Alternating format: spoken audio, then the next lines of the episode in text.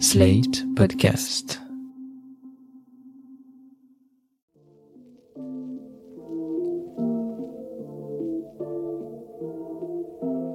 Salut et bienvenue dans New Deal, le podcast Slate IFRI TTSO qui décortique l'actualité américaine en compagnie de Laurence Nardon, responsable du programme USA à l'IFRI. Bonjour Laurence. Bonjour Romain.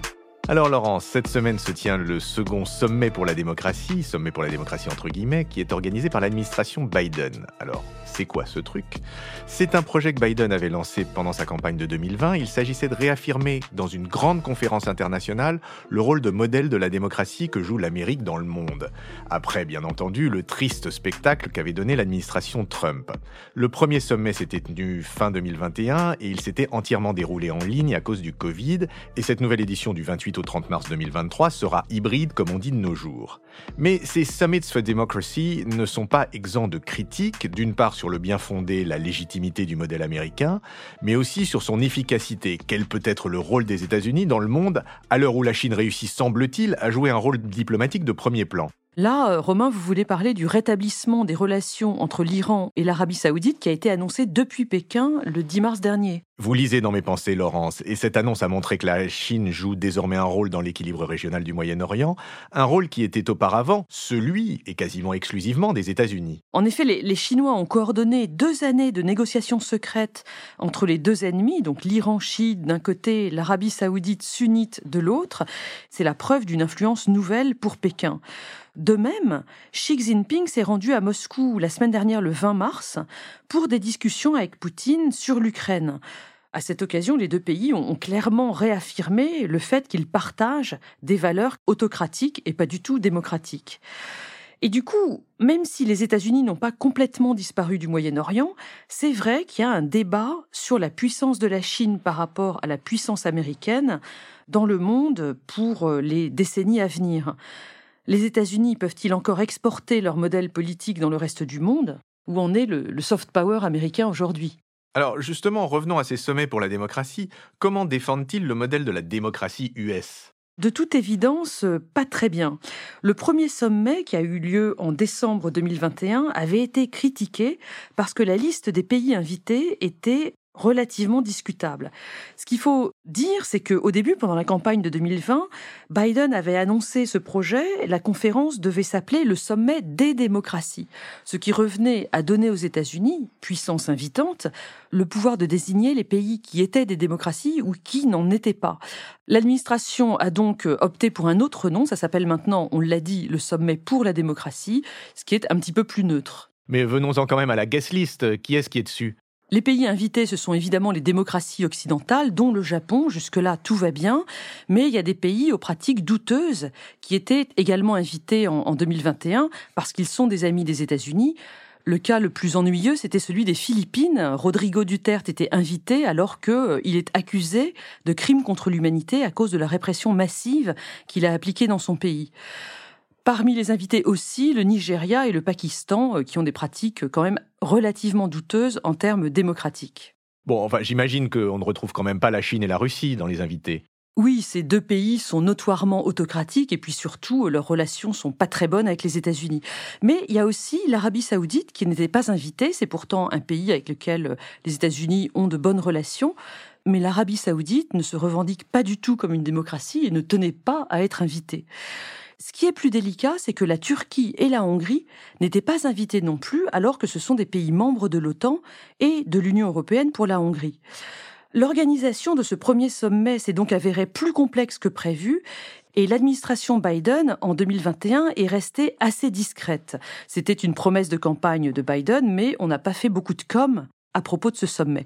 C'était d'autant plus facile que, vous l'avez dit, il s'est déroulé virtuellement. Bon, et alors, euh, en 2023, euh, cette semaine, ça va changer? On en, fait un grand truc? Cette semaine, donc, 28, 29, 30 mars, le sommet numéro 2 se déroule. C'est un événement hybride sur trois jours.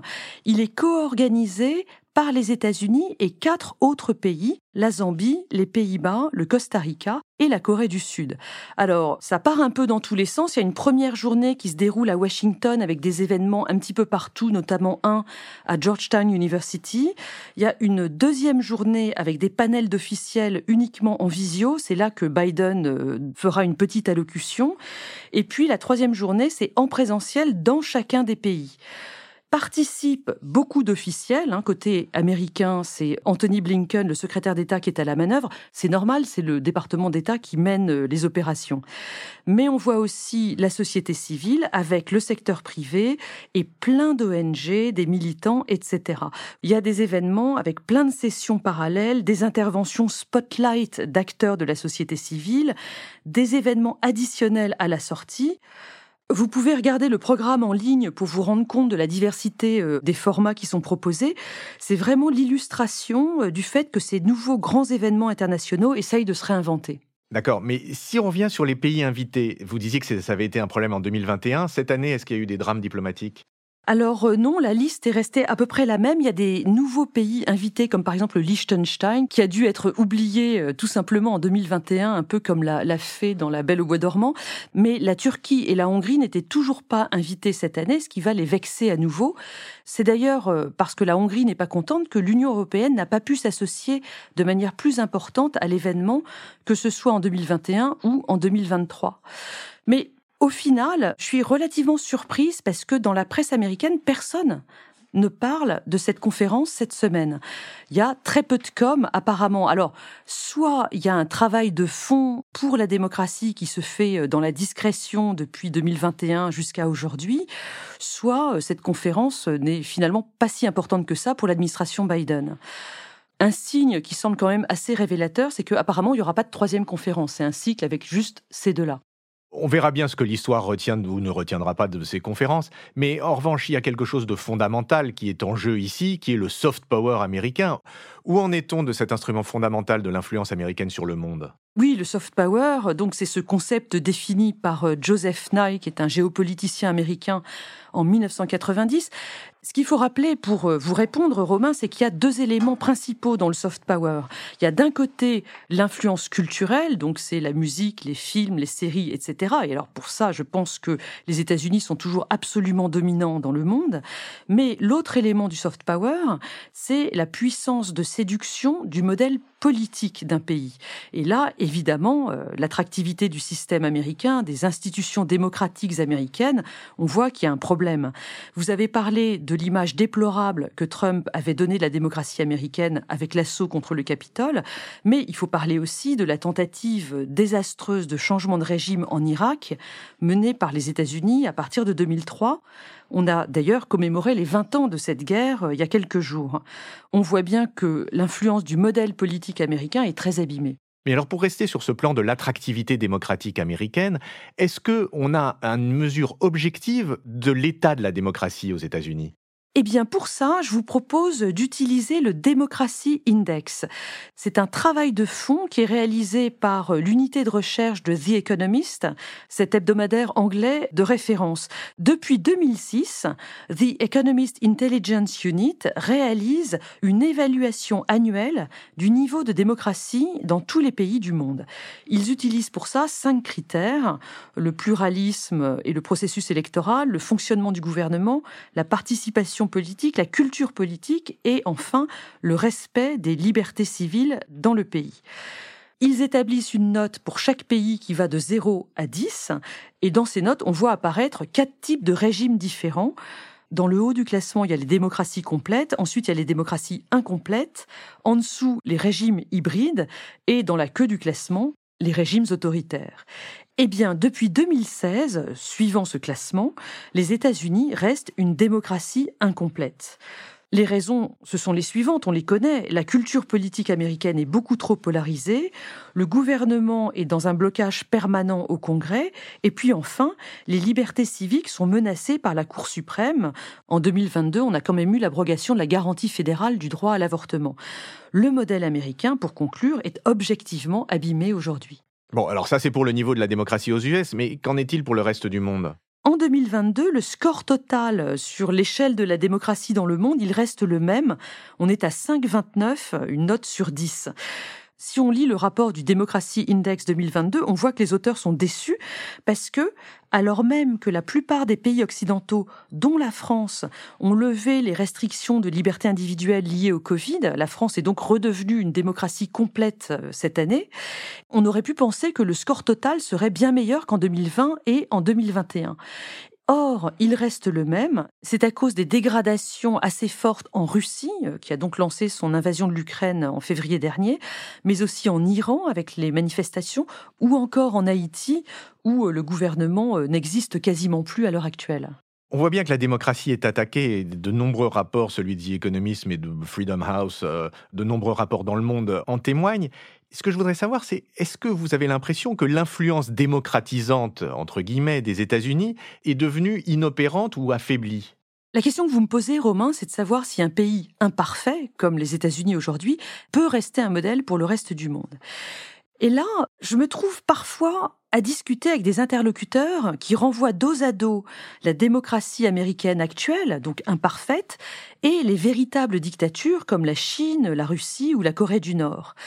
Ces interlocuteurs, ils me citent Trump, ils citent les violences policières liées à un racisme systémique aux États-Unis, les massacres très fréquents à cause du port d'armes trop souple, il y en a encore eu un ces derniers jours dans une école, sans parler des inégalités sociales ou des interventions militaires à l'étranger. Et leur conclusion, c'est de dire que les États-Unis ne peuvent pas donner de leçons au reste du monde.